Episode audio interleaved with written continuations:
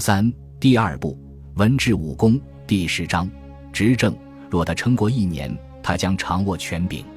塔列朗论拿破仑的执政之位，领导民众时应不露声色。一八零四年九月，拿破仑致复歇。一七九九年十一月十一日上午，阴雨连绵。十点时，六名龙骑兵护送拿破仑至卢森堡宫。他身着便服。在前督政会议室中着手建立临时执政府。前一天，他完成了雾月政变。现在，他急于尽快发起二次政变，以便推翻首要的同党。一七九一年和一七九三年，西埃市为法国起草了两份宪法。他拟出的第三份宪法充斥着分权制衡机制。拿破仑认为他不能捍卫大革命。拿破仑后来描写西埃市道：“此人只会纸上谈兵。”他不了解人性，不懂如何发动人民。他的学识总是把他引向形而上学层面。三执政首次开会时，迪科对拿破仑说：“不必选举主席，你有权居首。”西埃什闻言皱眉，拿破仑便提出折中方案，建议三人按姓氏字母顺序轮流当二十四小时首脑。于是他坐在了桌子中央的大椅子上，那里原是督政府主席之位。后来他天天做呢，来吧，他催促迪科与西埃士宣誓吧，我们很急的。执政会议虽是执政府核心，但毕竟只有三人参加，所以谁是主席几乎不重要。大部分议题常是拿破仑想出的，他也推动这些话题向前进展。政变后第二天，室内张贴拿破仑的相关发言，他描述了政变。称二十个刺客冲我胸口扑来，并呼吁国民团结，但他没提迪科和西埃士。布告写道：“赶走煽动者后，稳定、保护与自由的思想已各自回归恰当的位置。”这番话迎合了法国人，他们厌倦了督政府，认为常胜将军管理的当局不会比他还差。拿破仑的宣传人员忙了一夜，他们印刷布告，在巴黎全城张贴。但西埃士派没有这么积极。奉命起草新宪法的五十人临时委员会内部又组成七人理事会，理事会主席布莱德拉莫尔特去西埃市的公寓受领宪法，但西埃市能给他看的只是一捆笔记。于是两人坐下，拟出第一份草稿。后来前吉伦特党人、宪法专家皮埃尔多努继续完善它。没过多久，勒德雷尔警告拿破仑。称西埃市计划让另外两名执政分主内外，并设置大选长监督他们。复杂的分权体系中，名流掌控参议院，只有他们可以罢黜大选长。西埃市显然自比哲学王，而迪科与拿破仑都是他的执政，一个处理内政，一个统帅外军。这与拿破仑对情势的看法截然不同。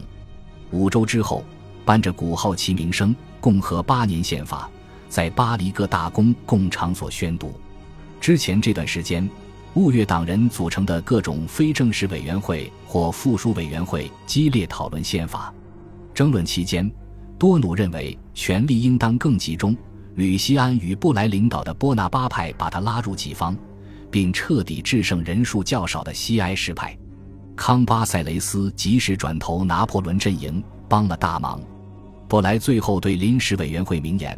他们的使命是让拿破仑当第一执政，授予他十年决策权，而且他们不能安排什么大选长监督他，只需为他设置顾问机构——国家参政院，立法动议权将归他专属。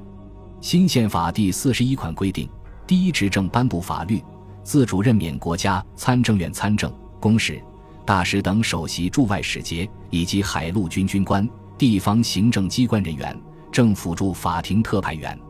第一执政还有缔约权，他将住在杜伊勒里宫，领五十万法郎年薪，这是大使薪水的五十倍。实权在何处，一开始就一目了然。第二执政与第三执政也住杜伊勒里宫，但作为宪法遮羞布，他们只领十五万法郎年薪。为推广新政权并结束革命，执政府签署了大量法令，凡尔赛宫移交给伤兵居住。废止反流亡者的邪恶法律，拿破仑亲自去圣殿塔监狱释放人质。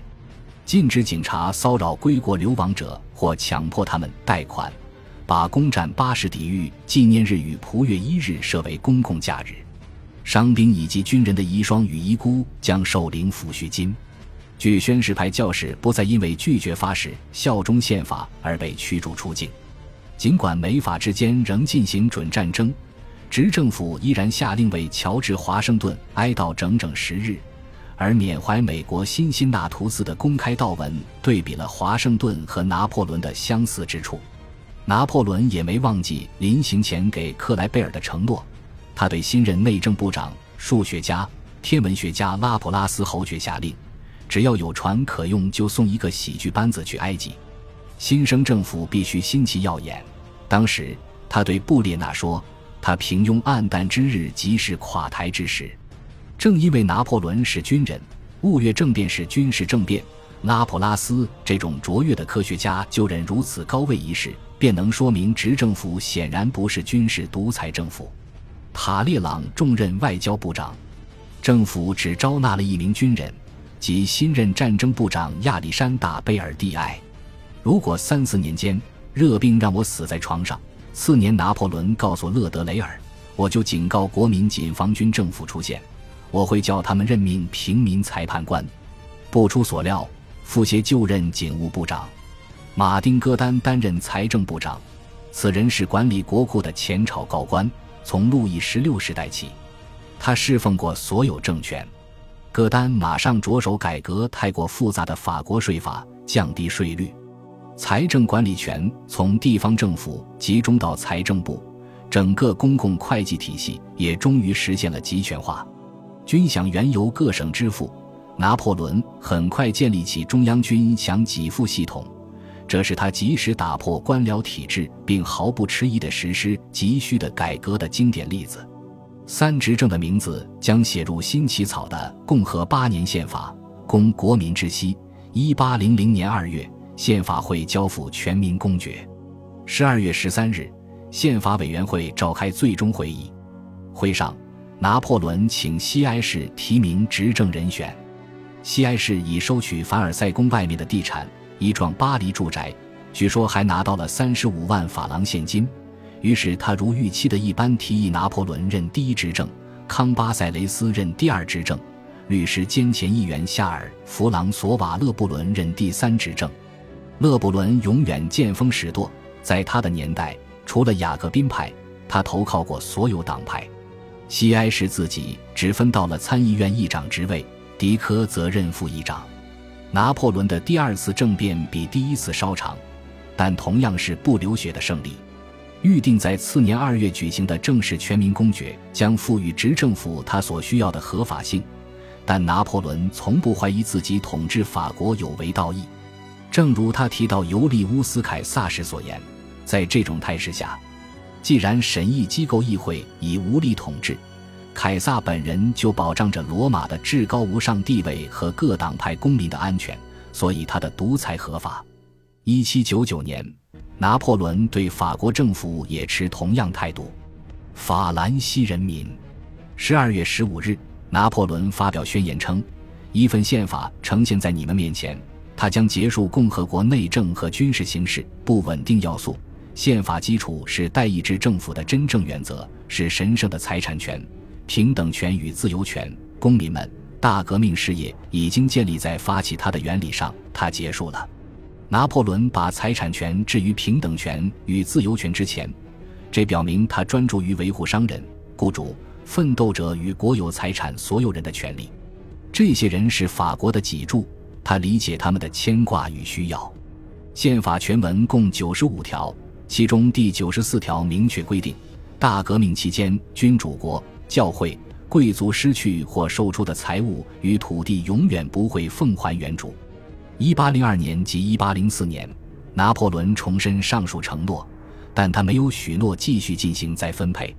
他提到平等时指的是法律面前人人平等，而非经济地位平等。军队是拿破仑最有力的天然支持者。他从政变中获益良多，军中饷银增加，待遇改善，津贴提高，士兵也有望分得土地。延迟承包商收款时间的法律也被撤销了。他们很快收到全额给付的资金。十二月下旬，拿破仑日后的统治机构正式成型。国家参政院在卢森堡公有会场。二十二日，他们在那儿举行就职典礼。参政院是法国新政府的主要审议部门，负责向第一执政提建议，并辅助他起草法律。很多国家参政是第一执政任命的，对政事不感兴趣的技术专家。在相当大程度上受他本人控制。五十名参政中只有六位军人。只要参政们尊重拿破仑，他就请这些人在自觉必要时畅所欲言，并鼓励他们互相争论。新宪法授予国家参政院行政诉讼终审权与立法院议案文本先行审查权，这些职权一直保留到了今天。部长是参政院临时成员。若议程涉及自己的职责，他们就会列席会议。十二月二十五日早上八点，共和八年宪法生效。宪法印刷本序言是布莱的讲话，他辩称法国公民大众渴求的共和国既非旧王朝专制政权，亦非一七九三年暴政。布莱说，新宪法可以用一句格言总结：信心来自下层，权力来自上层。根据宪法。第一执政连任十年，掌握政治与行政大权。任期之中，另两名执政担任他的顾问。元老院最多有八十人，先选六十人，以后每年增选两人，议员终身任职，不受侵犯。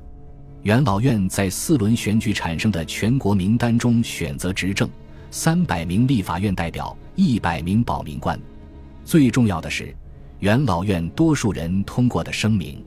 元老院令享有全部法律效力，尽管颁行他们的初衷只是修宪。感谢您的收听，喜欢别忘了订阅加关注，主页有更多精彩内容。